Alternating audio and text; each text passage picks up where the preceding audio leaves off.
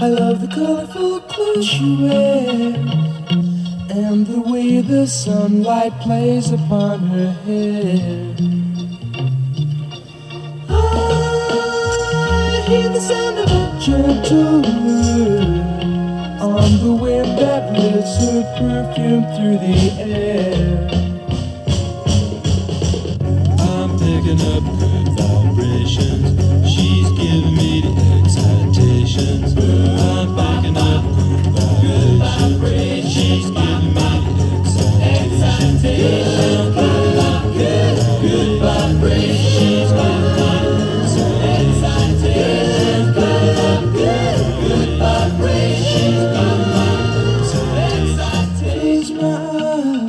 She's giving me well, isn't that fun? I thought we'd play some Beach Boys in this podcast, maybe a little Donald Fagen thrown in here for good measure, because this is the Swimming and Hot Potting podcast in Yellowstone National Park, and I thought we'd play some fun music that's kind of fits the mood of going and swimming and hot potting in Yellowstone National Park. So threw in a little Beach Boys in there for you guys. So welcome to the 2024 season for Explore Yellowstone Like a Local, the #1 podcast for Yellowstone and Grand Teton National Parks and home to the top-rated guidebook of the same name. And I'm your author as well as your host for this and all the other podcasts and videos, Teddy Garland. And this podcast is going to gloss over the swimming and hot potting chapter that is in the guidebook. And my little swimming and hot potting chapter in my guidebook has now become the gold standard for swimming and hot potting in Yellowstone Park because a lot of the areas have been washed out or closed where they recommend you go swimming. And we're getting ready to get in all that, but first let's kind of cover all of our bases before we get started with this thing. The guidebook has been called the best guidebook ever written for Yellowstone Park and a must-have for any trip to Yellowstone and even the Bible for Yellowstone Park. So for you, those of you that want to go swimming and hot potting in Yellowstone Park and you're thinking about getting a guidebook for your Yellowstone vacation and you want some more information, simply listen to my introduction to Explore Yellowstone Like a Local podcast, or you can watch my YouTube video of the same name, which kind of has a shortened version of it. And there you'll hear about my family's over 100-year history in the parks, and we're getting ready to get into some of that here, and how I am one of the foremost authorities in Yellowstone Park. And I am probably the foremost authority on swimming and hot potting in Yellowstone Park, baby, because I've done it all. I promise you, and I keep doing it all. I do it all every year. So, and you'll also learn how easy the guidebook is to use, how it gives you step-by-step instructions so you can self-guide your family through the park, and how it breaks the enormous size of Yellowstone Park down into manageable bites that you can easily and enjoyably do in a single day. And the Planning Your Yellowstone Vacation chapter, you will learn how to save thousands of dollars on your Yellowstone vacation by following my money-saving tips on flights, lodging, and dining.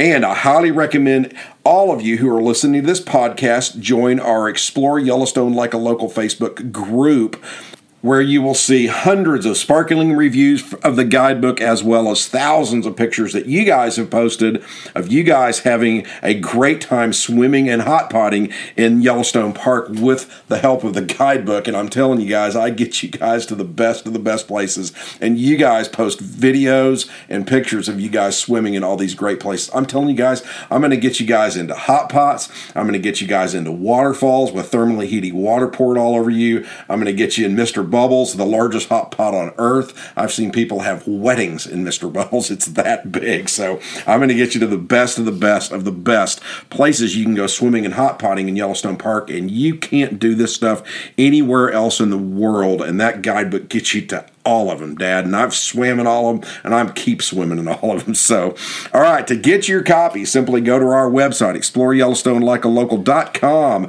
where you can get an electronic copy for only $12 or a paperback copy for $25, and I write a personal note to everyone who buys one of those, and I throw in a cool Yellowstone sticker as well, and we have some combo deals on there that are very, very popular, and we have a store on there where you can guys get some cool swag, some truckers hats, bucket hats, t-shirts, all kinds of fun stuff on there. And be aware that the guidebook is 20% longer than it was in the 2023 season.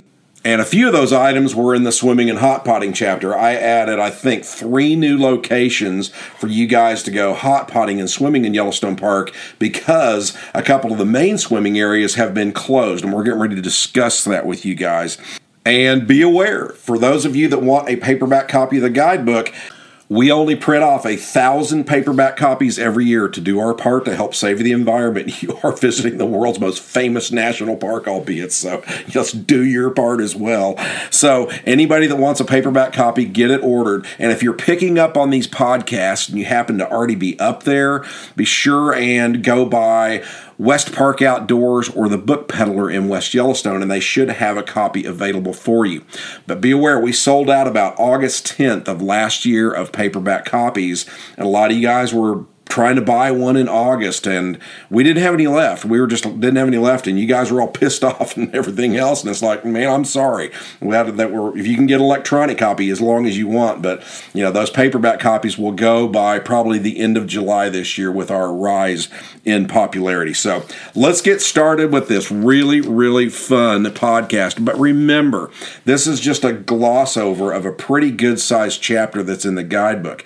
In the guidebook, I tell you where these hot pots are, where you need to park, where the trail is, where you're going, how far it is to the hot pot, and all that information. If I put all that information in this podcast would be 4 or 5 or 6 hours long. So we're going to just do a quick gloss over of these different hot pots and everything and kind of discuss some history of the hot potting in Yellowstone Park and all that stuff. So let's get rolling with swimming and hot potting in Yellowstone Park. Let's crank up some more music real quick. Across the USA. I'm talking about. Like California,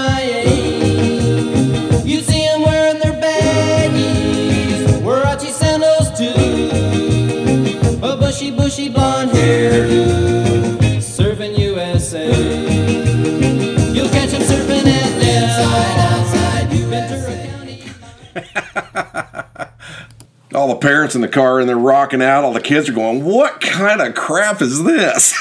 You know, yeah, we'll play some more Beach Boys in here in a second, man. It's kind of fun, man. I kind of like doing that. Probably get sued by Brian Wilson. I've got a great Brian Wilson story up at Capitol Records in Hollywood. Boy, I should probably tell that story, but I don't know if I will or not. Probably get really sued for sure then. So, all right, so let's get started with swimming and hot potting in Yellowstone Park. So, all right, so first things first, on the National Park Service website, up until the 2022 season, there were 2 places that they recommended you go swimming, and that was down at Roaring Springs between Mammoth and Gardner, and then up at the Firehole swimming area, which is just south of the Madison Junction, like you're driving towards Old Faithful.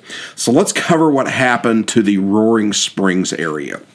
And the Roaring Springs area was very popular with people on the north side of the park that were staying in Gardner or up on that end. And it was just a great big hot pot. They had the Gardner River came down through there, and everybody had piled up rocks to kind of keep the cold water out. And these hot springs poured this cold water in. This thing was probably 200 or 300 feet long. And this hot water was pouring in there, and then people would just adjust the rocks to let in more cold water in from the Gardner River. And, God, you would see hundreds of people down through there all summer long swimming and hot potting in these different pools that they had created along the Gardner River. However, during the winter of 2021 and into the spring of 2022, Yellowstone Park received the 3rd highest snow total in park history. And I believe it was 17 feet. And a lot of that came really, really late in the season, like February and March and April. They've got a ton of snow. And I normally get into my cabin the first 10th or 12th of May. And I had a buddy of mine go out to my house, and I can usually drive right to it, say May 1st or May 5th or 6th or something like that.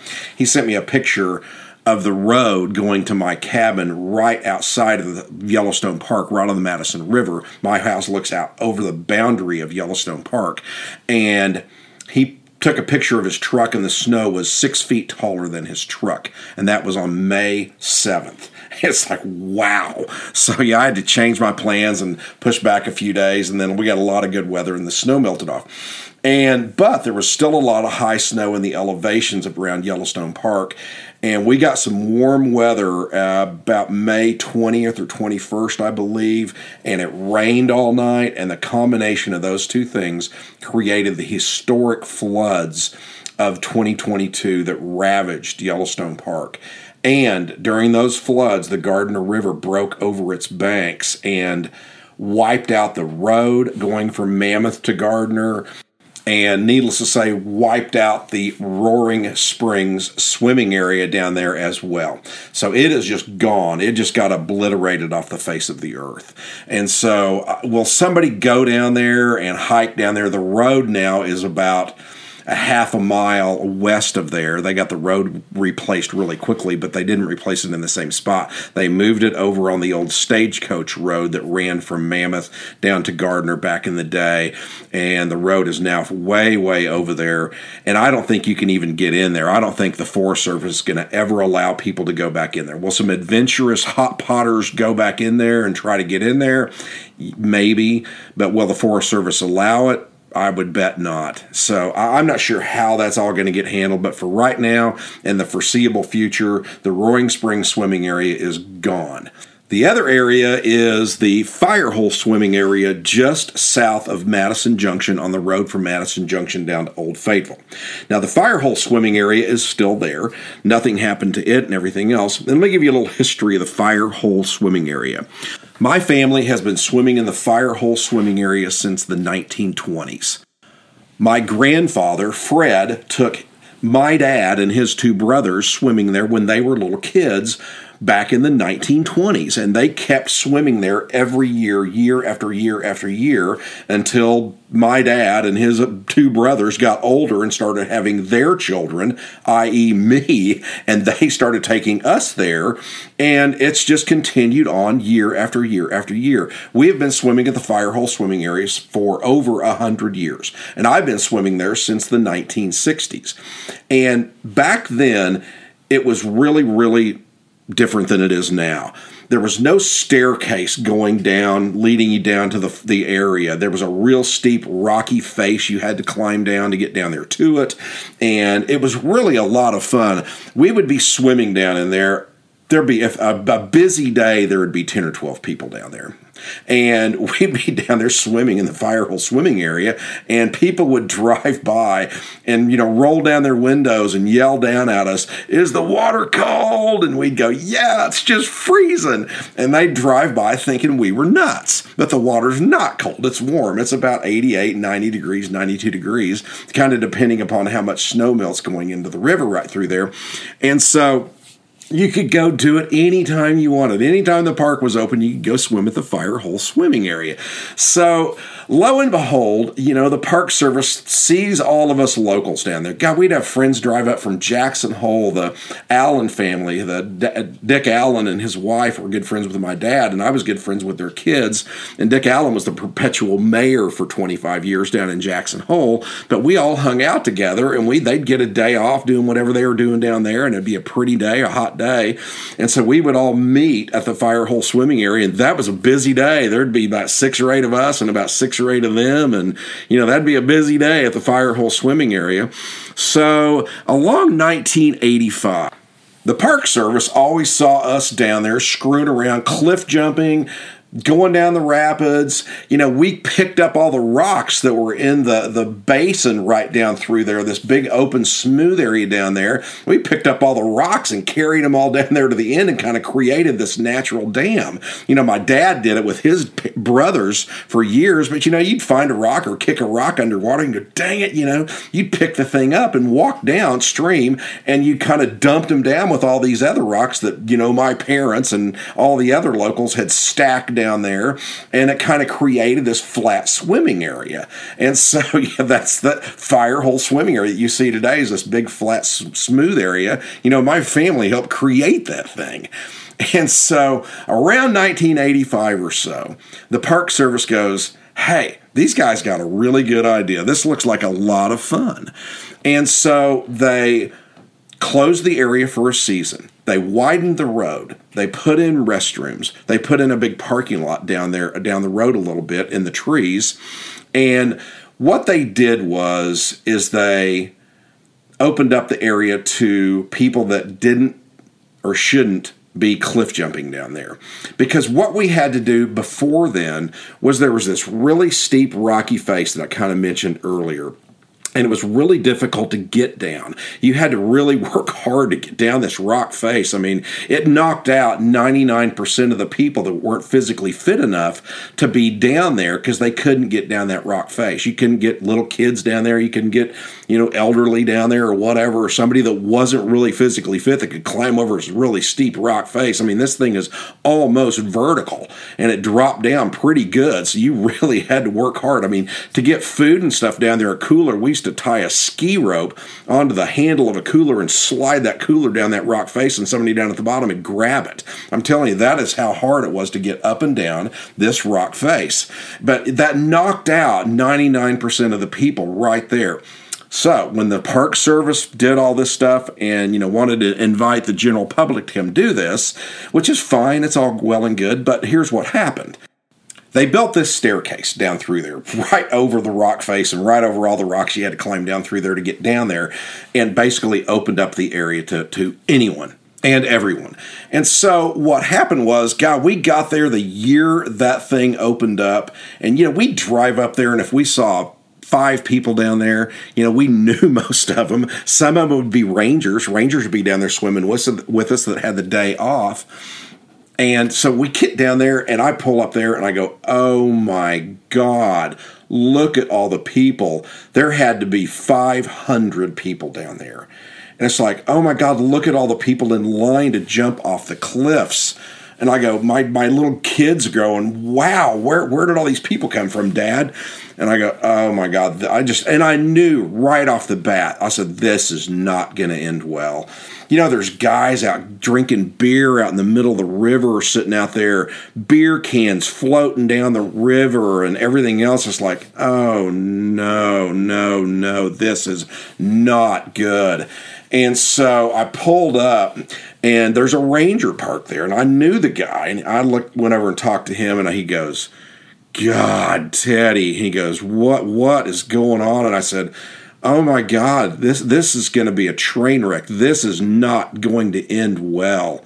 And he goes, yeah, he goes, we've already had some people get hurt. This was day one.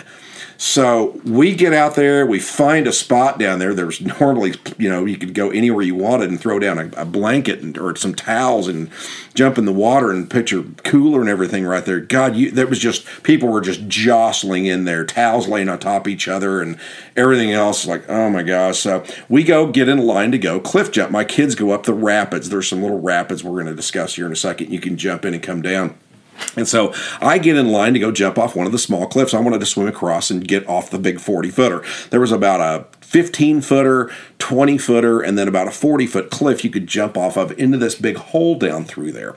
So we were in line to jump off this cliff. We never had to wait in line in my life to go jump off one of these cliffs. There was 10 12, 15 kids in front of me.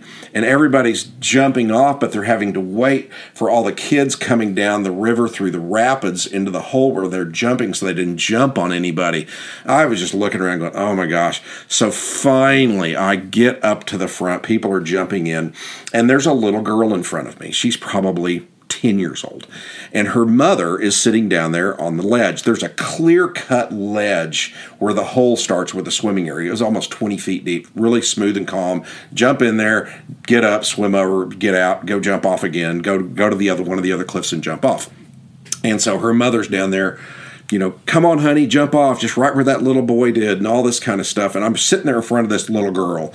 And I said, honey, just jump out right there where that kid did, right out there. He's out there swimming around. He's kind of splashing in the water. I guess it was her brother or something. And I said, just jump right towards him. Well, she panics. She jumps in this 4 inches of water. Her mother is sitting with her legs over the edge where the hole is and lands in that 4 inches of water and breaks her leg and just screaming and crying and screaming and freaking out. And her mother's going, I can't believe they let people do this. This is so dangerous and all this crap and everything else. My buddy, the ranger, comes down there and I go, man, she jumped right over here in this 4 inches of water. You clearly see it's only 3 or 4 inches deep. But she panicked and tried to jump down to her mother and broke her leg. Jumped off a 15-foot rock face and dipped into 4 inches of water and broke her leg. And she's just freaking out, you know, and rightfully so. And so it took about 2 weeks for the Forest Service to figure out that they had made a grave mistake to allow all of these people down there and let them go cliff jumping. So after basically 100 years of cliff jumping being allowed at the Firehole swimming area, it took less than 2 weeks for the Forest Service to shut that down, and it is still shut down today. And I think it sucks because I loved cliff jumping off all those cliffs. It was a ball. But you've got people down there that weren't, their parents didn't teach them how to do it. Their parents weren't there. They're just inundated with people that, and they allowed everybody to get down there that wasn't physically fit before to get down there by building that staircase. So they shut it down. Cliff jumping is now illegal. But when you go there, if you go swimming at the Firehole swimming area, you're going to see people doing it every day until that ranger pulls up. And that ranger's going to pull up and start dishing out $250 tickets for doing it. So if you get there and you see people doing it, they're going to get a ticket. They're going to get in trouble. The problem is somebody starts doing it, and then everybody wants to come do it because it's fun. It's a ball, man. It's an absolute blast to go jump off the cliffs into the hole right there. But because of that, the problems and people getting hurt and breaking legs and all this stuff that don't know what they're doing and aren't physically fit enough to tolerate jumping in a 15 or 20 or 40-foot cliff, that's a big, big bite for somebody that's not physically fit enough to handle it. Or if they land wrong or something like that, they're going to break ribs and everything else. Then they're going to get really hurt. And I think in that first 2 weeks, I heard from a ranger buddy of mine that they had hauled out over a dozen people with serious injuries, broken legs, broken ribs, broken arms. So, yeah, it was a train wreck. It was just a train wreck. And it was really sad because it had, you know, been open for 100 years. It was ridiculous. But anyway, that's the way it is now. Cliff jumping is now closed. You can't do it. You're going to see people doing it. And if you risk doing it, if you want to go do it, and the ranger pulls up over there and parks over there in the designated spot parking spot for that ranger, and he can see right at those three cliffs, then you're going to get a $250 ticket for doing it. And if you do it more than once, you're going to end up going in front of the magistrate and ended up getting a bigger fine or a ban from the park or even a stint in jail. So that's how serious they are about cliff jumping over there. So that's a little history of the Firehole swimming area. And I'll tell you, after they did that, after they opened it up to the general public, my cousin Freddie, we were all just still kids. But he was just a hellion, man. He did crazy stuff all the time. So after it got opened up to the general public, what Freddie would do, he had this brainstorm idea. We would get a bunch of kids over at Staley Springs over on Lake Henry's, where I grew up as a kid, about 15 miles outside of Yellowstone Park. We would gather up a bunch of kids. We're going to say, hey, we're all going to the Firehole tomorrow. Who wants to go? And about 15 kids would go, well, yeah, we do. Well, Freddie's the only one who had a driver's license. We'd jump in this old 65 Travelall we had. We'd have just kids dogpiled in there, and their parents would give them some lunch money. And so Freddie, as we're driving through West Yellowstone, would stop at old Herc's Hardware over there, and he'd grab a bunch of lunch money off the different kids. He'd go in there and buy a big-ass padlock. And so we would go into the park and go over to the Firehole swimming area early in the morning, go through the gate, and Freddie would park, and he'd run back there and close the swing gate. You guys will see that swing gate when you're driving up Firehole Canyon Drive. He'd go back there and throw that padlock on that that swing gate. And then we drive up there, park, go swimming. You know, we'd have the whole place to ourselves till about noon or one, till they could find a set of bolt cutters big enough to cut that padlock off. And so, Fred, don't do this now. But, you know, Freddie was all pissed off because all these people were down there now, and all of us were. But, you know, and it's like, but everybody was getting hurt, so they closed it off to cliff jumping. But we could go cliff jumping and all that stuff until the Ranger showed up about noon or one after they cut that padlock off. So, God, he'd do that all the time, too, when we went in there. If we were going to the fire hole, he was buying a padlock, you know, and every time that Ranger came through there, and he'd go, I'll put the padlock on the damn gate, you know, and Freddie, the only adult in the group, would go, I don't know, you know, it's open when we came through. Thought, I have no idea, don't know what you're talking about, and all this kind of stuff. And he was just a hellion, so. But anyway, so the rest of the skinny on the fire hole swimming area is that it opens up on the July 4th weekend, give or take a few days. They want to let the water flows drop down. So, and here's kind of another little weird deal about the fire hole swimming area. The fire hole swimming area was open in September for a couple weeks and at a week into October in 2021. It was closed for about 3 years prior to that due to COVID. Now, what COVID has to do with swimming in the fire hole swimming area, I have no idea. But it was closed for 3 years due to COVID. And in the fall of 2021, Lisa and I were driving through there and looked down there. And there were some people down there just kind of wading around the water. And I go, wow, the fire hole swimming area opened up. So the next day, it was supposed to be a pretty day. So we grabbed her swimsuit and trunks and everything. And she had never been swimming there. So we all went swimming at the fire hole swimming area. Messed around down there. The guy that would 10 people down there because I don't think anybody knew that it was open. And then a week later, the thing was closed.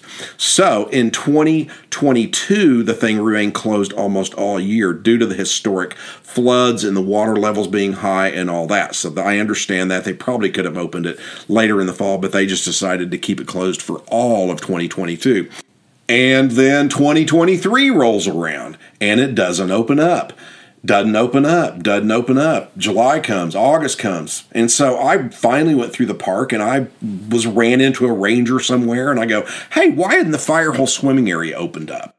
And she told me that an osprey had built a nest near the fire hole swimming area. And I go, okay. And I go, well, is it going to open in 2024? And she goes, I don't know.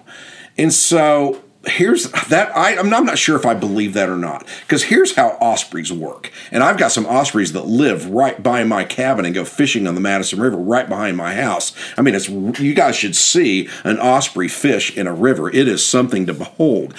They are the only bird in the world that goes in the water talons first, and the rest of the birds go in beak first, but they go in talons first. They'll sit there and flutter their wings about 20 or 30 or 40 feet above the river looking for fish. You can see them looking down, and when they spy one they want, they just fold their wings straight up in the air and drop like a rock. And they go right into the water a couple of feet. They just grab that fish. It's like death from above. The trout's going, man, what happened? And here they come, flapping their wings underwater to get back to the surface. And then they flap their wings, and all the water's flying everywhere and everything else. And this fish is going berserk underneath them. And then they take that fish and line it up to where they can fly straight with it. That fish isn't sideways. The head of that fish is underneath their head, and the tail is underneath their tail. And that fish is lined up, and then they fly that back to their nest, and they eat it. It's an amazing thing to behold. But here's what else I know about osprey.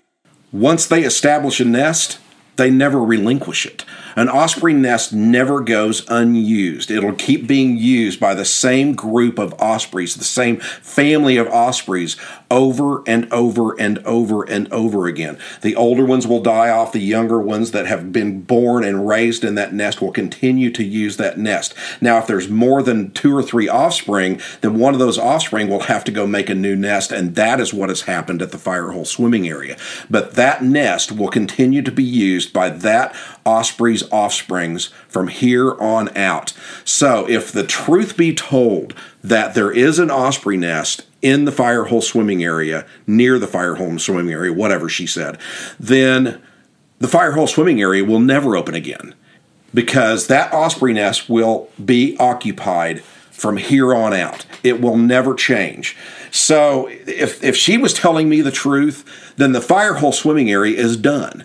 If she was telling me the truth that they closed the firehole swimming area for the entirety of the 2023 season because an osprey had a nest near the swimming area, then that swimming area is finished.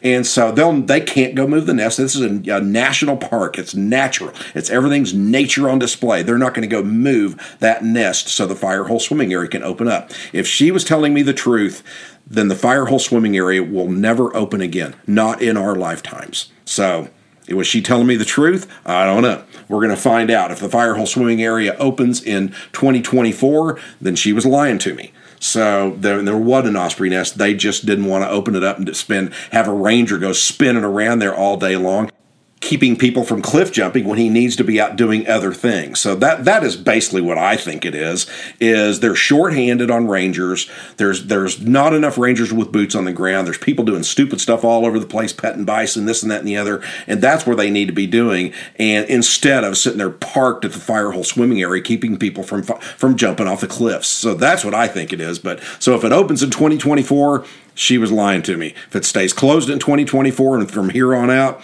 she was telling me the truth. So we will see. But I've got you guys covered. Teddy G has got you guys covered. In the guidebook, I have got 19 places you guys can go swimming in Yellowstone Park any time the park gates are open. From the day the park opens in the spring till the day it closes in November, you can go swimming at any of these places because they are not controlled by the National Park Service. They're just places that I have found and all my friends have found and all my locals buddies have found that we all know about, that we all go swimming in. When the firehole area, even if it's open, it's so crowded, we never go swimming there. We go swimming at these other places. So I've got you covered, and I've got 19 places we're getting ready to gloss over in this podcast that are listed out in detail in the guidebook that you can go swimming any time Yellowstone National Park is open, and they're better. You're going to have them all to yourself. There's some great places, man. I'm going to get you to some badass places swimming in Yellowstone Park because Yellowstone Park has thermal activity, and these places don't exist anywhere else on Earth, and I'm getting you to all of them. So let's get to all of those right now.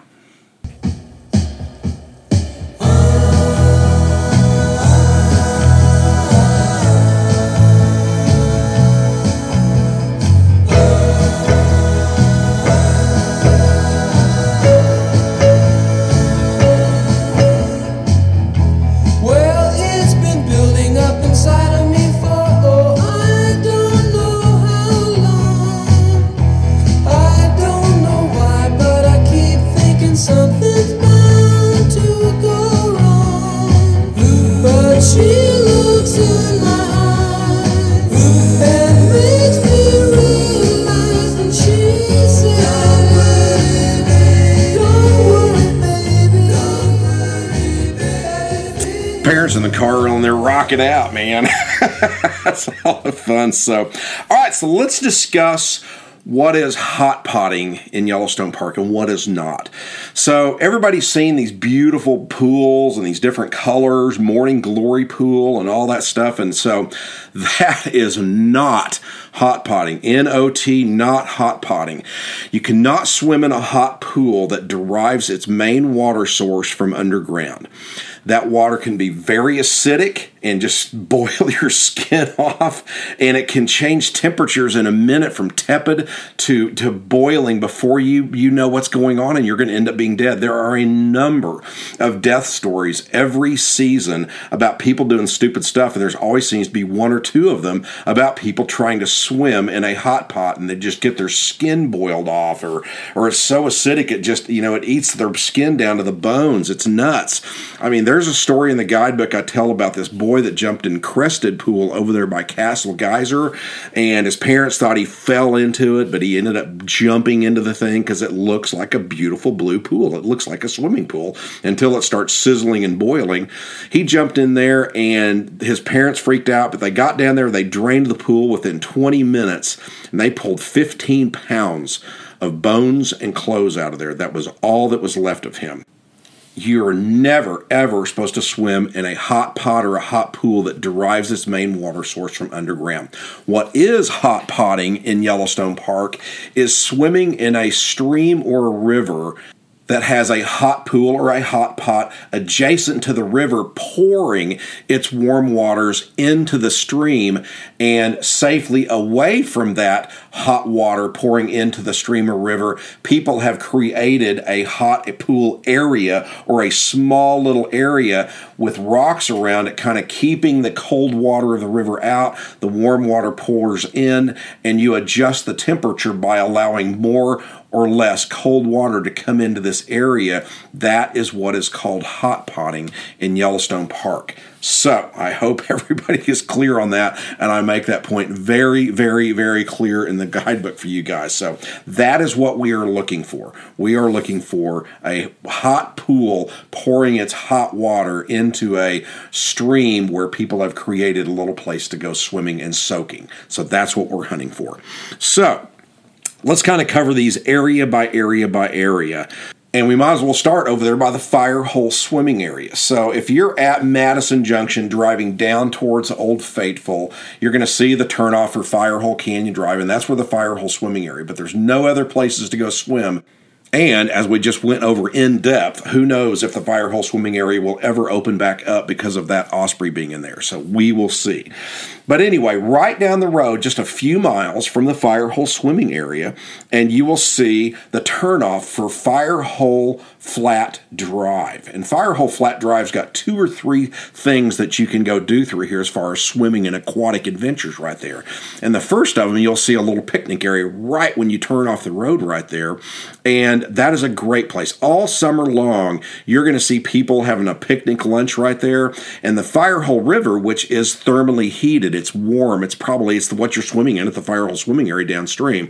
But it's heated up from all the thermal activity, all the geysers, all the pools, all the stuff upstream. Old Faithful, Grand, all of those geysers pour that steaming hot water into the Firehole River, and it heats up. It's about 88, 90 degrees all summer long. So it's a great place to go swimming. It's not freezing cold like, you would think a normal river would be. It's actually warm, hence the name Firehole River. But you'll see families right there having lunch, kids swimming right there, and the water's just dead calm. It's about 8 or 10 inches deep right through there, and you'll have families swimming there all the time, all summer long. You'll drive by there and see that. So that's the first spot.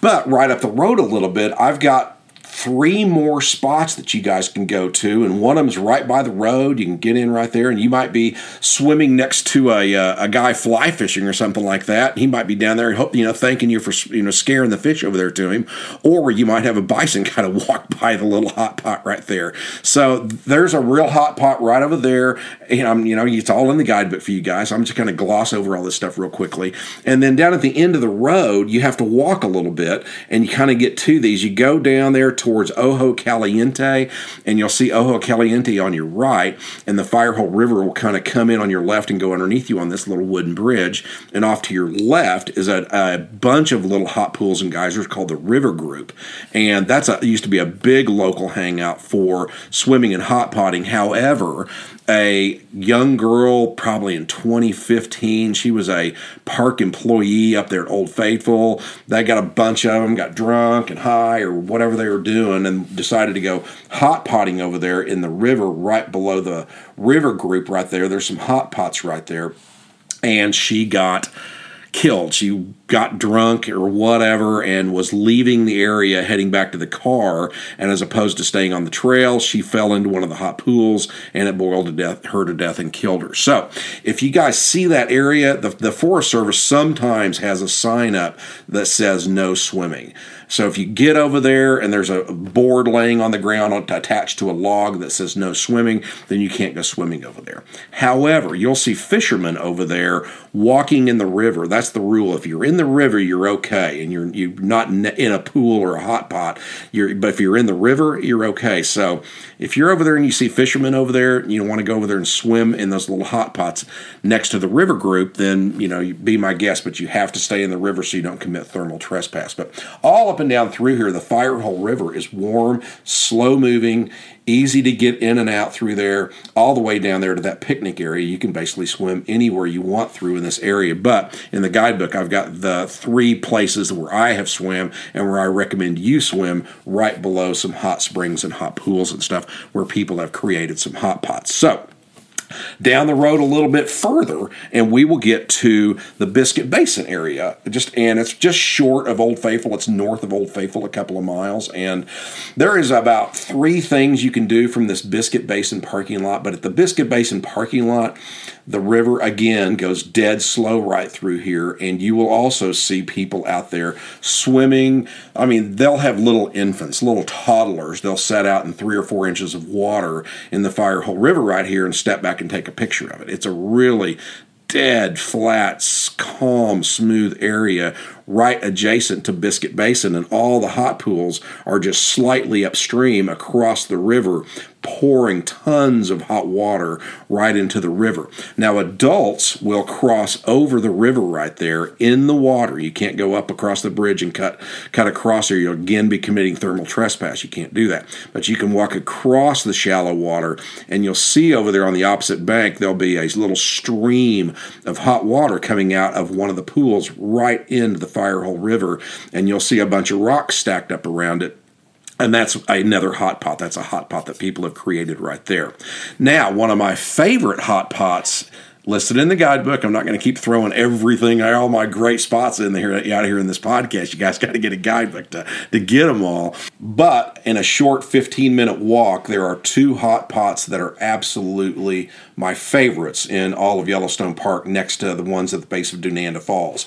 So these are really great. They're in the guidebook. Got to get a guidebook to figure out where they are and how to get down there. But one of them has this really great little bush and this big rock you can change clothes behind, and then the hot pot's right behind you. And, this river comes flowing down right there next to you. I tell you how you can frolic around in this huge 100-foot waterfall, and the water on that's thermally heated. There's a hot pot at the top. There's all kinds of fun stuff to do over there. But all of this information for you guys and pictures is in the guidebook. And you guys also got to remember, we've shot videos of all these things. If anybody that buys a guidebook, you'll find a QR code in the back of the guidebook, and you scan that QR code, and when you're reading the guidebook and you see the little YouTube icon in there, when I'm talking about a hot pot, you can go to that private YouTube page and click on that icon and see a video of that hot pot. That's how that private YouTube page works, but it's only available to those of you who purchase a guidebook. So, all right, so that's kind of it in this one little area. So let's cover the area of road from Madison Junction north to Norris yet, because there's a couple of really good places to go swimming and hot potting there. Plus, I want to play a little more music. Okay.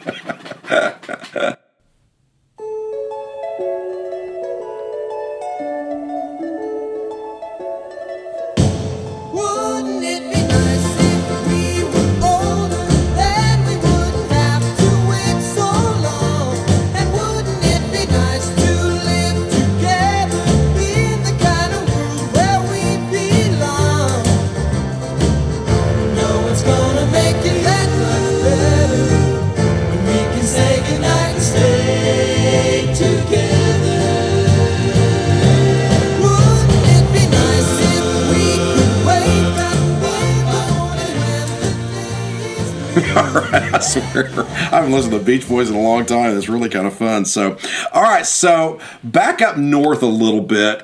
So if you're at Madison Junction, you're coming from West Yellowstone to Madison Junction, and you go to Madison Junction, you're heading north to Norris. So a few miles up the road from Madison Junction, and you will find my favorite swimming spot in all of Yellowstone Park. And there was a fabulous picture of me in the guidebook, and there are some fabulous videos that you guys have posted of you guys in this area too. And this has turned out to be probably the most popular spot for people to go swimming in a river. Now, this is not hot potting. This is swimming in a thermally heated river. and it's at the base of Gibbon Falls. And in the guidebook, I tell you where you need to park. There's some restrooms to change clothes, where you can find the trail, how difficult the trail is, and all that kind of stuff. And this trail is a little more difficult to get to, and I kind of tell you all about all this stuff in there because you're in the water, out of the water, in the water, out of the water to get up there. And so it may not be suitable for small kids. We kind of went over some that were suitable for small kids earlier. But at the base of Gibbon Falls is a magical spot. It's really cool, and it's not that difficult to get up there to it. But you guys just go online and look at all the videos we've got on there. It's really cool. You're just standing there in front of Gibbon Falls. You're not taking a picture of Gibbon Falls from the platform up there with everybody else, like the other 500 or 1,000 suckers. You're in Gibbon Falls. You're living it. You are living a great story in Yellowstone Park. You're exploring Yellowstone like a local in the base of Gibbon Falls with hot water, warm water pouring all over you. It is so cool. And there's a couple really nice little pools to just swim and wade in right there. It is unreal. This has turned out to be probably the most popular spot to go swimming in Yellowstone Park from the people that buy the guidebook, and all the information about where it is, how you get to it, where you need to park. Everything else is in the guidebook. But for you guys, it is so cool. Wait till you guys see the picture. And right up the road a few miles, a new addition to the guidebook for the 2024 season.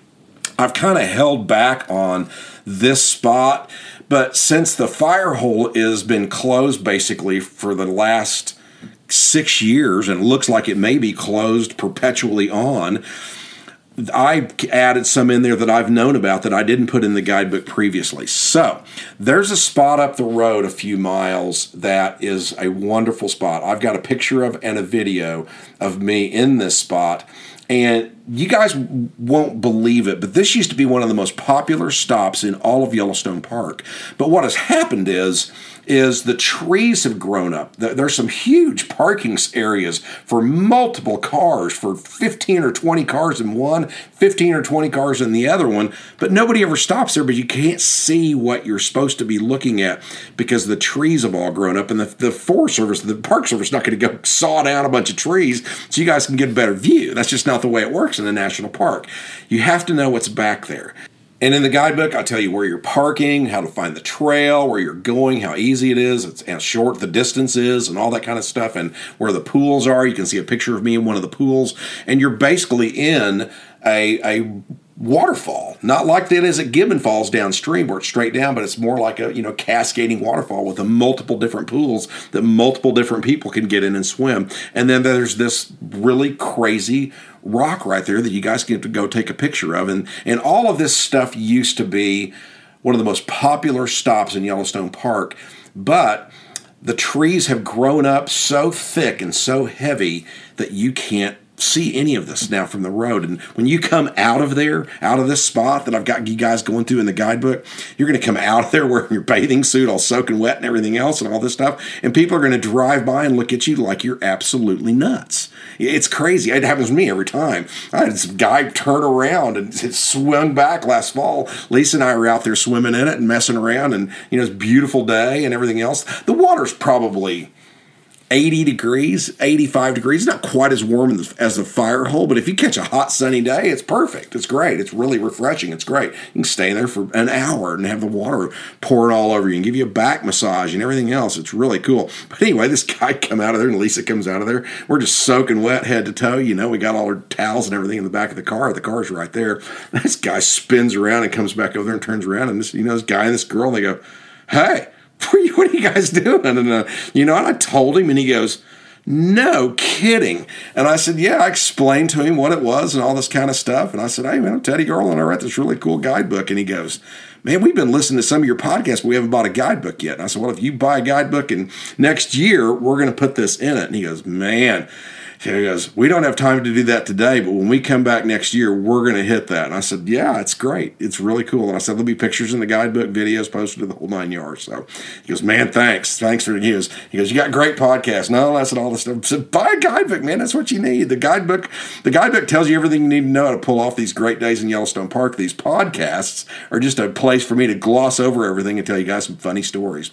So anyway, so those are two that are up there between the road from Madison Junction to Norris, and that second one is a brand new edition for the 2024 season. So let's cover a new edition for the 2024 season over by Yellowstone Lake next.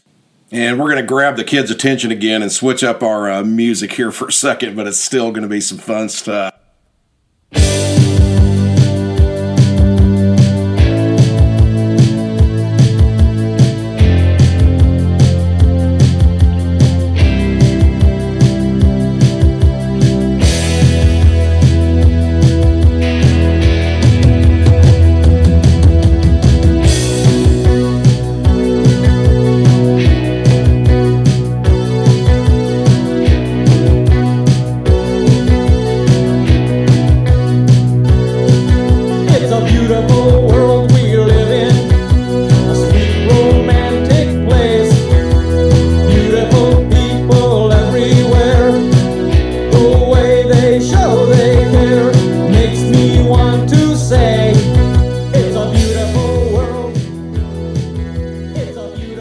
Beautiful world, all right. I tell you, throw a little Devo in there. I'm telling you, Yellowstone Park makes it a beautiful world, man. You guys are going to have a beautiful day doing all this hot potting and swimming in Yellowstone Park, I promise you. Just listening in the guidebook for you guys. So, yeah, I thought I'd throw a little Devo in there. Those two brothers actually made millions of dollars running some computer programs of all things, but no surprise to anybody that's ever heard Devo. I loved Devo back in the day. Saw them in concert numerous times. They were really good.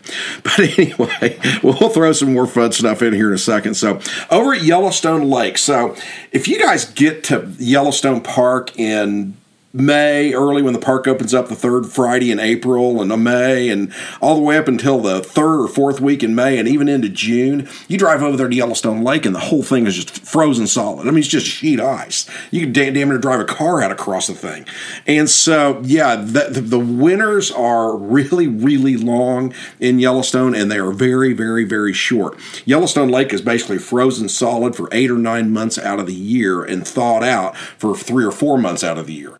And I know that doesn't sound really conducive to swimming, but in the guidebook, I've got a spot where you guys can get over there on the northeast shore of Yellowstone Lake. And I just kind of stumbled onto this place, God, 25 years ago, because we were launching a boat over there.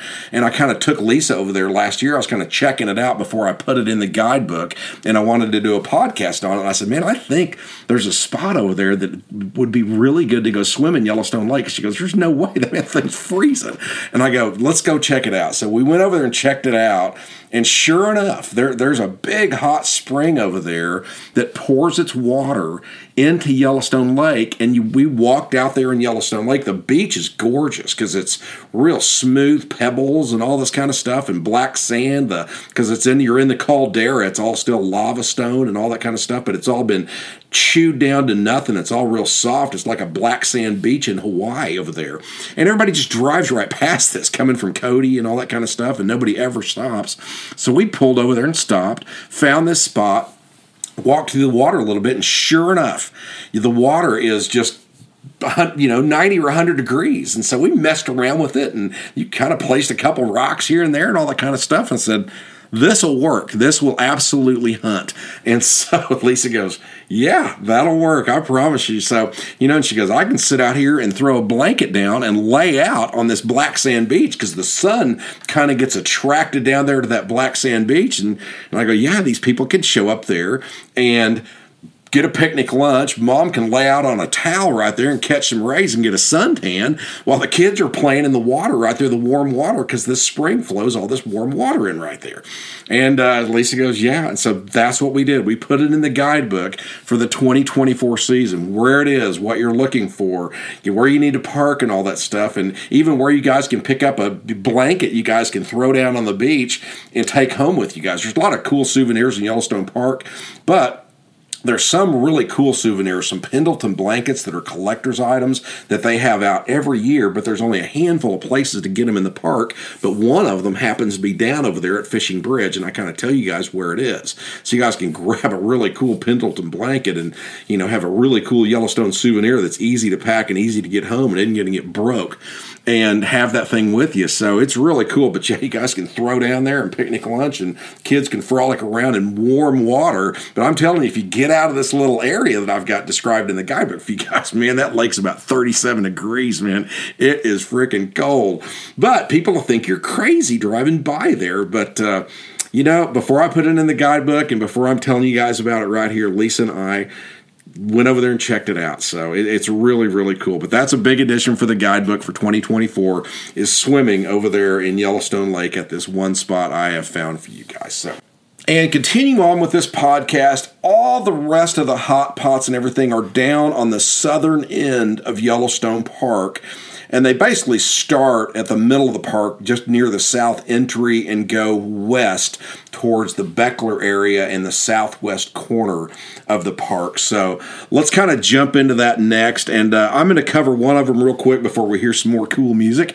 And so I feel like a DJ. And so the one I want to cover next is Moose Falls.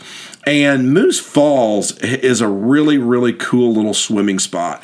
And I've been swimming in Moose Falls for, 55 years.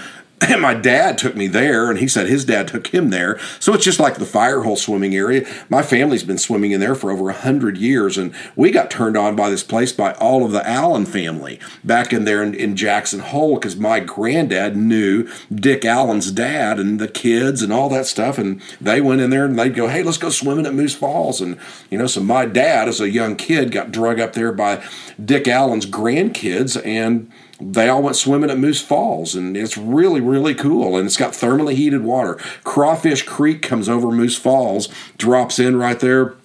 Big pool right down there. It's easy to get to. It's easy to get in and out. It's really a great spot. It's really cool, and you're swimming in this nice deep pool right at the base of the 30-foot falls. It's really, really cool. So, and I've seen videos of kids jumping off the top of the falls into this pool, but I think that's crazy. You can't see rocks and stuff underneath there because the water's all churned up and everything. So I say in the guidebook, I do not recommend anybody do this. So, but, and then for some odd reason, in the 2023 season, all summer long, some of you guys went and tried to go swim at Moose Falls down there, and the Park Service had a sign up there that said no swimming. And that's the first time in my life, that's the first time I've ever heard about Moose Falls being closed to swimming. And they had a sign up there that says protecting the natural resources. So I don't know if that's going to be open in 2024 or not. You guys are going to have to swing by there and look. I mean, I've gone by Moose Falls 1,000 times, and I've never in my life seen that sign until 2023. And it's just in an odd spot. If Moose Falls is really pretty just to go see on its own. It's really, really cool. It's a great little short hike for little hikers. They can get right down to the falls and all that for a great picture. And I cover all that in the hiking chapter in the guidebook. But it's just in an odd spot. It's just about 2 blocks north of the south entry gate from Yellowstone Park, and people are waiting in line to get in that entry gate that are coming up from Jackson and all that stuff. And then they're getting into the park, and they're just getting up to speed, and right then the parking lot for Moose Falls is right there on the right, and everybody just blows right by it. So, and you can't see it from the road. So, but it's really a good spot. But I'm telling you guys, I've never in my life seen that sign until last year. So will it be open in 2024? I hope so. There's no reason for it not to be. So, I mean, it's not like it's a safety concern or something like that. And you're just going down there where people are walking in anyway, and you're getting in the water right there, and then you're getting out right where people are standing and take a picture. It's not like you're damaging the resources swimming in that pool right there at the base of Moose Falls. So I don't know. Who knows? But anyway, Moose Falls is worth a stop in its own right. So, all right. So here on out, we're going to cover everything that is over in what is called the Beckler region of Yellowstone Park. And the Beckler region of Yellowstone Park is hands down my favorite part of Yellowstone Park. And it is home to some fantastic places to hot pot and swim. Really, really, really cool. the places to go hot potting and swimming. I'm going to get you guys in great hot pots. I'm going to get you guys to base of huge waterfalls. We're going to jump off a cliff legally into a pool right there below a little waterfall. We're going to go up and go behind a big waterfall and come out the other side that has thermally heated water coming off of it. 110-foot waterfall you can go behind and pop out the other side. We're getting ready to get into some cool stuff, and it's all in what is called the Beckler region of Yellowstone Park that 99.9% of people that visit Yellowstone Park don't even know exists. So we're going to get into that right after we hear some more really cool music.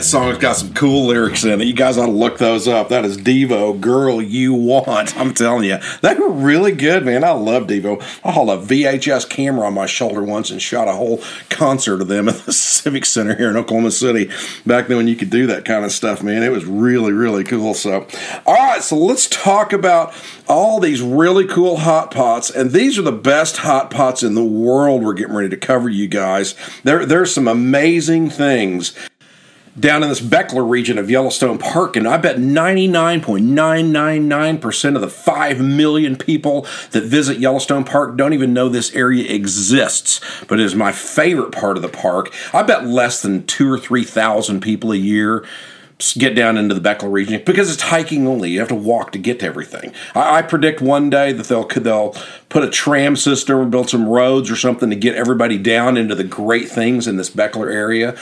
I mean, 80% of the park's waterfalls are down there, you guys. It's unreal. I mean, you think the rest of Yellowstone Park's badass? The Beckler area's got it in spades. I'm telling you, it is the place to go in Yellowstone Park, but it's hiking only. So let's get into covering all the places you can go swimming and hot potting in the Beckler region. I'm going to kind of cover these from distance from your car. We're going to go the shortest to the longest. And so let's get into this first. So the first one is along the Grassy Lake Flag Ranch Road. And this is also a road that very few people know even exists, but it's one of the roads I recommend you guys in the guidebook take to get down to the Tetons or come back from the Tetons after you'd visit the Grand Tetons for a day. It's a gorgeous road. It's a dirt road most of the way. It's a little bit rough in spots, but it's beautiful. You get the great views of the north edge of the Tetons. It circumnavigates right along the south edge of Yellowstone Park. There's beautiful, huge lily pad-covered lakes, and the aspens in the fall are just on fire through here, and I bet this road sees less than 500 cars a year, and there's 10,000 cars a day enter Yellowstone Park, but it's killer, and I cover all that in the guidebook for you guys. So, but the first thing you guys are going to come to along that Grassy Lake Flag Ranch Road going from, say, the south entrance, because we were over there by Moose Falls, going back west towards Ashton is the trailhead to Terraced Falls. And you're not going to swim in Terrace Falls, but Terrace Falls is a little one-way trail to get down there. I cover it in the hiking chapter in the guidebook. It's a great hike for little kids. But this kind of gives you the first glimpse of what the Beckler area is all about because it's all wet. And it's like you went into Olympic National Park up in Washington. Everything's wet. There's ferns growing everywhere. And these huge, multicolored, weird-shaped mushrooms are all up and down the trail. And that's what Beckler is. Beckler is so different than the rest of Yellowstone Park. It's very, very wet. It sits on the west side of the Continental Divide. And all this water pours down in there. And I'm not going to get into how, the mosquitoes and all that stuff and when you should go because it's all covered in the guidebook. But it's just just so different than the rest of Yellowstone Park. You guys can't believe it when you're in it. It's really, really impressive. So, but along the way to Terrace Falls, you'll come to this place called Cascade Acres. And Cascade Acres is where this little stream just fans out 30 or 40 feet wide in spots, to where it's like a half inch or an inch deep, and you can walk out there and sit down and frolic around in it a little bit. It's great for little kids. Little kids love to get out there, man. You got a little kid standing there, and you got this stream spilling around all his shoes and everything else, where, you know, he's barefoot or take his shoes off if you want. And there's, you can sit down, and this water just pours around you at Cascade Acres. It's really, really hip. And then the payoff, you can go on down to Terrace Falls, and Terrace Falls is this unbelievably beautiful fall that just goes in this little tiny canyon of all these hoodoo rocks. There's only 3 places in the park to find these weird hoodoo rocks, and that's up at Tower, and then along the road right past Golden Gate Canyon, like you're heading down to Mammoth. There's a little spot of it right there where all the horses used to get spooked. There was more people killed in the park in this one little block-long section of road than the rest of the park combined, when horses were the main mode of transportation because the horses got all spooked. But then it's down at Terrace Falls is where the rest of these hoodoos are. And this river goes right through the middle of these hoodoos, and you can sit right on the edge of this little tiny canyon. It's only about 40 or 50 feet wide, and the river's about 15 or 20 feet below you, just cascading down terrace after terrace after terrace and pool after pool after pool. It's a magnificent spot. It's beautiful. It's simply a gorgeous area, and it's an easy, short hike, suitable for the smallest hiker in your group, and I cover all of that in the hiking chapter. So, also along this road, a little further west, and you'll see the turnoff for Loon Lake. And Loon Lake, it goes back in there a few blocks. It kind of gets a little rough in spots, and I kind of tell you got to have a truck or a high clearance vehicle or a rental car to get back to the main parking lot, or you got to walk a couple more blocks. So anyway, that's kind of how I term that deal. I mean, you can get through there if you're willing and able to drive a rental car back there. It's pretty easy to get back through this one little slot area where it kind of gets rutted out a little bit, but you know, you guys can handle it, I promise you. But off this Loon Lake turnoff back over there is the quickest, easiest access to Union Falls and Scout Creek. And Union Falls is the cover shot for the guidebook, so you guys can see how badass Union Falls is. Union Falls is the largest double falls on Earth. 2 streams meet simultaneously and meet and cascade down right behind you. I mean, you can get right up in the falls. It's really cool. Now, the water coming off Union Falls is freezing cold. It is ice cold, so it better be a really warm day, but you can get right down on this big rock, and it's basically the cover shot for the guidebook. I was down there in 1980 with 2 really good friends of mine, and one of my favorite pictures I've ever taken in my entire life in Yellowstone Park is of me and a buddy of mine named John Robbins and Skip Greggeth, 2 really, really, really good friends of mine who always came up there with me and always loved to go hiking in Yellowstone Park. And we got back to Union Falls, and we're standing on this big rock that's right in front of the falls, and we're just sitting there, and we're just happy as larks, just these huge grins on our faces and everything else, and life couldn't be any better. Like that Devo song, it is a beautiful world, and when you're hiking to these spots, I get you guys too, and getting in these big falls, it is a beautiful, beautiful world. You will absolutely love it. So, but yeah, Union Falls, cover shot for the guidebook, and just about a block away from Union Falls is Scout Creek. And Scout Creek has 99-degree water in it basically all year long. So you can go visit Union Falls and then get over to Scout Creek. And Scout Creek's sitting over there, and you can cliff jump into Scout Creek. There's this little 10-foot cliff and this little 10-foot waterfall and a big pool right at the base of it. In fact, a ranger first showed me that back in about 1975 or so when I got back in there and took me back there. And this ranger was at the camp site for Union Falls, and he goes, "Hey, you been swimming back at Scout Creek?" And I said, "No." And he goes, "Come on." Showed me the whole deal, showed me all the ins and out and all that stuff when I went swimming with some ranger back there in, God, 1975. It's really cool. And As far as I know, this is the only place you can legally still cliff jump in Yellowstone Park. So, and it's way back in there. You can get to Union Falls, Scout Creek, about 4 hours. You got to ford a couple small creeks right through there. And then there's a second way to get back to Union Falls, but it involves about a 1,000-foot climb. The way I like to go is dead flat and level the entire way, but you have to ford a couple of cold creeks right there, but they're only calf deep, and it's kind of fun to watch the people fording over ice-cold stream getting to their destination. Plus, I think it's a great place to cool your feet off after hiking during a hot day or something like that. So, but Union Falls and Scout Creek are both accessed via that grassy lake Flag Ranch Road that runs from Ashton over to just south of the south entrance. And again, like I mentioned earlier, it is a great way to get to or from the Tetons for people that have been in the park a number of times but have never been on that road. It's an easy way to get to and from the Grand Tetons down there. It's a really interesting drive, beautiful drive. You'll see elk along the way. It's really pretty. It's a really, really gorgeous drive, even if you're not going to go swimming and hot potting and stuff and bomb up to Union Falls and Scout Creek and all that stuff. And then so the next group we're going to talk about is accessed from a road just a little bit north of here. So like if you're originating from the west end over at Ashton, Idaho, which is just outside the southwest corner of Yellowstone Park, then you would come in the Flag Ranch Road. And then just a hair north of there is the road that goes to the Beckler Ranger Station and Cave Falls. So let's cover all of those next, and then we're going to hear some more really fun music right through here too. So I'm having fun doing this, man.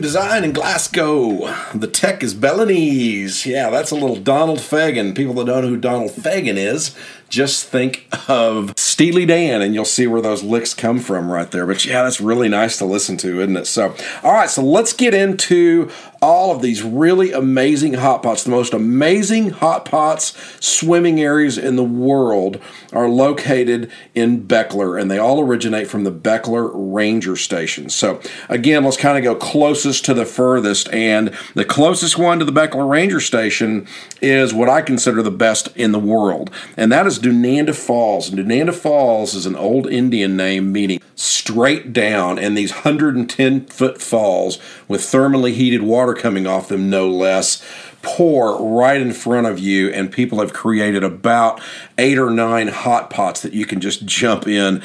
And the falls are just a torrent of thunder right in front of you, literally 30 or 40 feet away.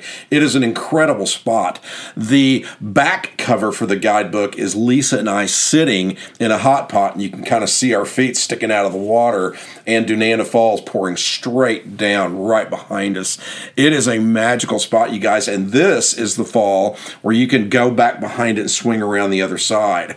And it is just unreal. You guys Google up some pictures and stuff of Dunanda Falls. It is top notch.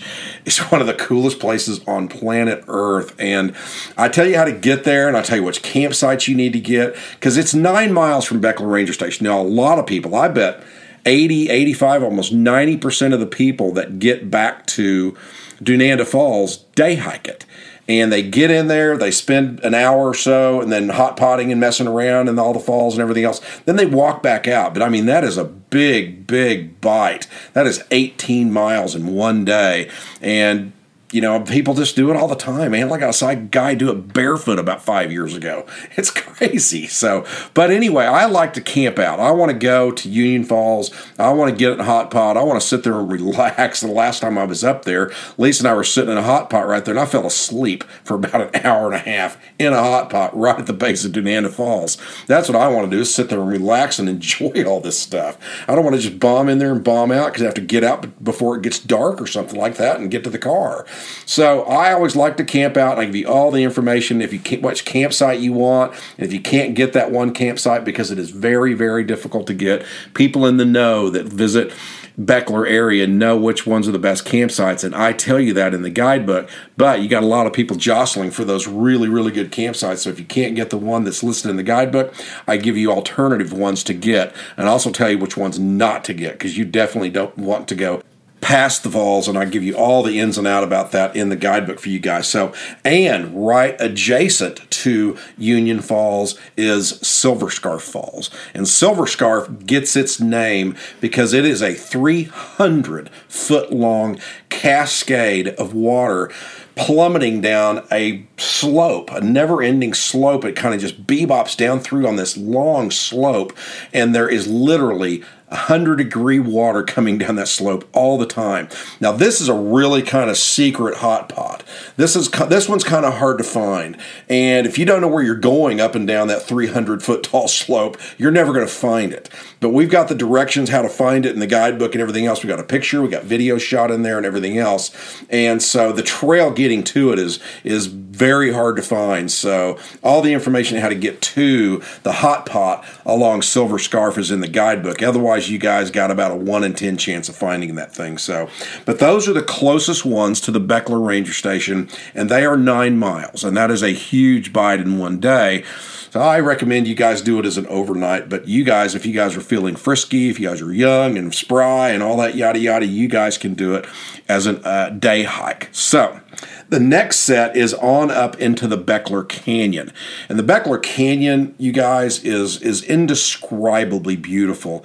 It's just gorgeous. There is just waterfall after waterfall after waterfall after waterfall after cascade after cascade. And you're walking along this trail.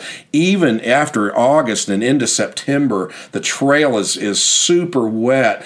Huge ferns as wide as you can hold your arms out. Giant ferns along the trail, and huge colorful mushrooms just everywhere. And then there's huckleberries growing along the trail. I mean, you can grab huckleberries. Everybody hears all the huckleberry stuff up there in Yellowstone and all that kind of stuff. There's huckleberries growing wild on the trail. You can just reach down and grab some with your hand and start eating real huckleberries walking along the trail. This place is magical. There's moose everywhere and elk everywhere. It's unreal. I'm telling you guys, this Beckler Canyon's got it going on.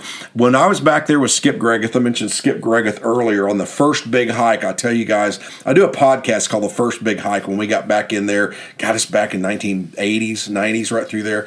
And we kind of got overmatched, and we didn't really know how far it was and all this kind of stuff. There weren't any real good hiking maps and guidebooks back then, so we were just kind of winging it.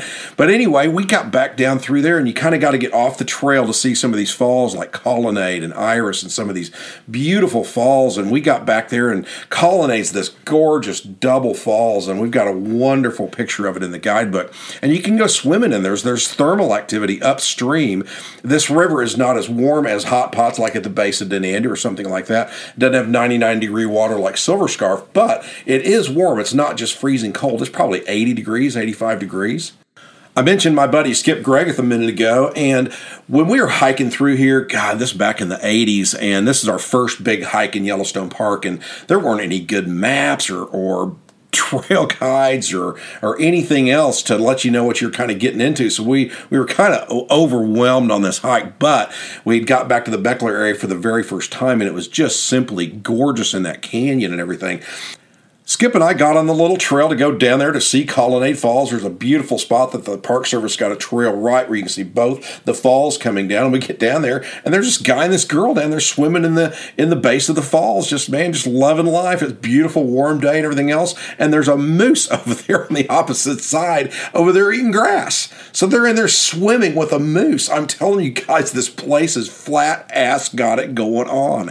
It's unreal. So not only can you swim anywhere in the Beckler River coming down through there at the base of these big falls and stuff like that. You know, you've got all these other hot pots and all this other stuff to do. So if you keep going up the Beckler Canyon all the way up to this place called Three Rivers Junction, and Three Rivers Junction garnishes its name because it's got three streams that kind of come in from different little angles, and they meet right where you camp out. And this is about 16 miles from the ranger station, so you have to overnight it.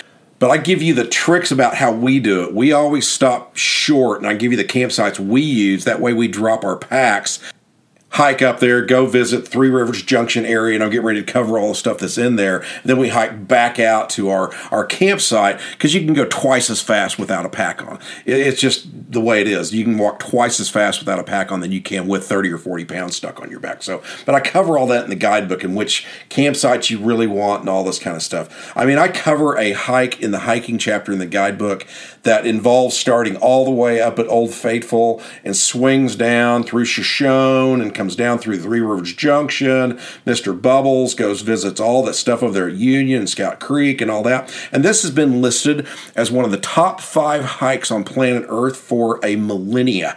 I'm telling you guys, for decades. And I mean, it's right up there with hiking the Great Wall of China. This is one of the greatest hikes on Earth. And I give that one hike to you guys. It's one multi-day hike of all the campsites you need and everything else in the hiking chapter in the guidebook. I'm telling you, people come from all over the world to do this hike. Italy, London, Paris, everywhere. They come from all over the world to do this multi-day hike, and I've got it listed for you guys in the guidebook. It's really, really cool. All the campsites you need, how long it's going to take, how you can do it with llamas, and on and on. All that stuff's in the hiking chapter in the guidebook, so I'm not going to belabor the point here. But you swing through this area. So at Three Rivers Junction, I tell you where you can find Ragged Falls, and Ragged Falls is one of the three streams that meets down there to form the Beckler River. And so these three streams come down. One of them's ice cold, one of them's kind of medium warm, but the stream that where Ragged Falls is 95 degrees, 98 degrees. It's great. And I've got this spot where you can sit at the base of Ragged Falls, and water pours on your back, and you get this great back massage. And I mean, it's really cool. And then topped off, the icing on the cake of this whole thing is the largest hot pot on planet Earth is Mr. Bubbles, and Mr. Bubbles is located on a spur trail from the Three Rivers Junction area, and I tell you where you're going to get to Mr. Bubbles and all that. So Mr. Bubbles is unreal. There's a great picture in the guidebook, and I tell you how it works, and that goes by the Ferris Fork, goes right next to it, and then, but yeah, I have seen people get married in Mr. Bubbles. I mean, you've got this thing. The pool is about 40 feet wide or so. It's all the way around. It's just a big circle. And there's this air vent right in the middle of it just going crazy, running bubbles everywhere. And it's got a hot spring pouring hot water into it on the side, hence the name Mr. Bubbles. I mean, I have seen a preacher and two people getting married, and the bride and groom and all the people. And then the parents are all out there in the water in Mr. Bubbles getting married. Mr. Bubbles has got it going on, you guys. I'm telling you, it is unreal. So yeah, you can have a ball, and then past Mr. Bubbles, there's a number of hot pools and stuff past Mr. Bubbles and more waterfalls that aren't shown on any trail guide maps, but I tell you guys about how to get all to these in the guidebook. So, I mean, it is unbelievable. The Beckler area of Yellowstone Park, to me, is my favorite area of Yellowstone Park, but you can only access it during certain months of the year because it's super muddy, and at some points in time, the mosquitoes can be so bad, they will carry off a small child. I'm telling you guys, I've had to put so much DEET on back through there. It took me 3 days to get my head cleared up when I got back to the cabin. I mean, I was seeing double for about 3 days. I had so much DEET on. But anyway, yeah, the whole area of the Beckler area is just unreal. And one day, somebody's going to figure out Cam Sholley, Sarah Davis, the head ranger for Yellowstone Park, and then Cam Sholley's the head superintendent of Yellowstone Park. Somebody's going to figure out a way to get people back there easily without walking, whether it be a tram system or it be a road system somehow to get back there. Because of the 5 million people that visit Yellowstone Park, I was like I said, if a couple of thousand get back there a year, that's probably about it. I really, but if you could get 1 million people back there and go see these great things, then that would alleviate so much pressure on the rest of the park, because it is the most beautiful area in Yellowstone Park. It's not to be missed. But since 1872, it's been only a hiking area only, and it's still that today. I like it being a hiking area, and I think it's great that the only way you get back to these things is to hike back to them. And when you get to them, you usually have them entirely to yourselves. That's the beauty of it, that there's not that many people back there. You know, when they do get a road built back to Denanda, and they do get a road built back up to the mouth of the Beckler Canyon, so they can get up and go see Colonnade and Iris Falls and all the other falls up through there, and with just a 20 or 30 minute walk versus, 7 or 8 miles to get up into the canyon right through there. Or a road up to Union Falls and Scout Creek and all that stuff. I think it'll be a sad day, because I like to go hiking. I like the peace and solitude hiking gives me in the backcountry. And so if you guys want to get back to some of these areas, then you guys should have a Beckler on your list. If you guys don't mind doing a little hiking, a little walking, it's flatter than a pancake back there. It's all really flat. That's why it stays wet all the time. It doesn't drain real well. But if you guys have a day in your Yellowstone vacation, you kind of seen everything in the May Park, and you want to go back there, and you can throw a bathing suit and a camp towel and a little rucksack and a little water and something to snack on, then you guys are set. You can go back there and do it. And everything you need to go pull off one of these really cool, great days, hot potting and swimming in the Beckler area of Yellowstone Park, is listed in the guidebook. And I'm telling you, if the rest of Yellowstone Park that you guys see, if you guys think it's so beautiful, it's a 10 out of 10, well, everything down in Beckler is a 12 out of 10. That's how pretty everything is down in Beckler down there. It's an absolutely gorgeous, beautiful area with great views of the Tetons as you're walking along and all this stuff. It's just too cool. And with that, we have covered all the places you guys can go swimming and hot potting in Yellowstone Park, and you can visit these areas anytime the park is open. You don't have to wait for the Park Service to open any of these areas. So let's kind of discuss that a little bit. So like in 2023, in the spring of 2023, I mentioned earlier, all the snowfall, it was the third highest snow total, and a lot of the snows came late. So a lot of you guys had contacted me that tried to go swimming at some of these areas, and you guys said, man, the rivers were just ripping. And so it's because we had 4 or 5 feet of snow in into March and 1st of April, and it all melted really quickly. So the rivers were real high in May and into June, much higher than they normally would be. But if you've got any questions about, if you've got like little kids and you want to go do some of these hot pots and some of these things and some of the streams and rivers and all this kind of stuff, then you need to have Dad go check it out first. Dad walk up there and go check everything out and make sure it's okay, and then walk back, and then, let's go or let's don't go. But, that was kind of an abnormal year last year, because we had such heavy, deep snowfalls late in the spring, and it just caused all the rivers and stuff to overflow and be much, much higher months later than they normally would be. But, if Dad's got some small kids, you want to go check everything out before you take off. Once you get to the spot, I get to where you're getting in the water, Dad walk upstream a little bit and go check it out, or Dad go check out the waterfall and make sure it's okay and all that kind of stuff. So just, use your common sense, look into it a little bit. But normally, God, that was the third highest snow total in history. And so, that's just a rarity, you guys. That's just going to be a rarity. But, anyway, just use your best judgment and check it all out and go from there. And that gives you guys 19 different places that you guys can go swimming and hot potting in Yellowstone Park. And you guys can, like I said, you can guys do them anytime the park is open. They're great. They're wonderful places. And everything you need to know to get to all 19 of them is listed in the guidebook for you guys, where you park, where the trailhead is, how far it is, what you're going to get into, pictures of them all. Everything's in the guidebook for you guys. So, all right, so that's about it. You guys have a great time swimming and hot potting in Yellowstone Park, and I will be there. I practice what I preach, Dad, and I go swimming in those things all summer long. We catch a nice warm day. We're out there doing it. We're out there messing around, and I've got 3 or 4 others in my hip pocket that I haven't even put in the guidebook yet. So, you know, I'm telling you, man, I get out there and get amongst them, Dad. There's no moss growing under my feet, I promise you. What there is growing under my feet is some nice warm water while I sit there and soak in a hot pot looking at a big waterfall out in front of me. That's what's growing under my feet, what my ass is sitting on in a really nice warm hot pot on a beautiful day. That's what I like to go do.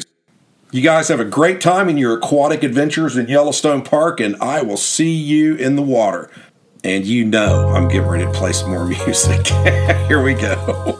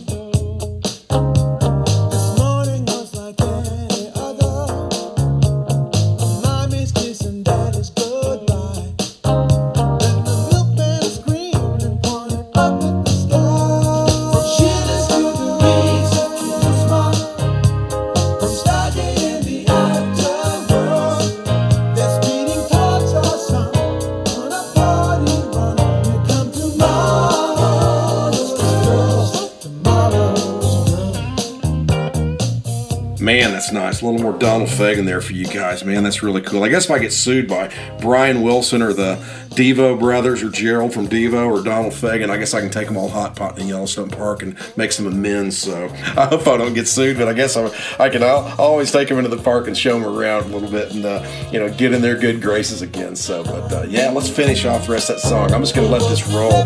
You guys are done with this podcast. You want to hear the rest of this great song, Tomorrow's Girls by Donald Fagen. I'll let that baby.